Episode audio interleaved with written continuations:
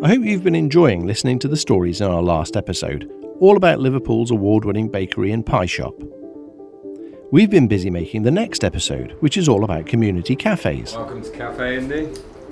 We visited Cafe INDIEpendent, a four story coffee and music house that by day is a high street cafe that's removing social barriers, and in the evening becomes an arts venue, hosting bands like the Sleaford Mods.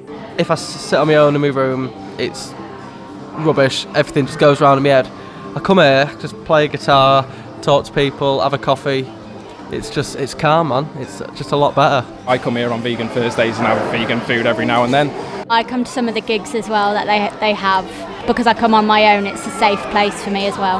I think it's just nice that there's somewhere that people can go where they're welcome, no matter who you are or what you are or anything. The things that we do, the bar, the gigs and things like that, yes, we make a small amount of money on them, but the main reason we do them is one, to train the young people up, and two, for the community. If you've got any of your own stories about community activism to share, get in touch on Twitter at the CB Fix. We'd like to connect with as many community businesses as possible. And make sure you are subscribed to our podcast in your favourite podcast app and look out for our Community Cafe show on the 1st of December.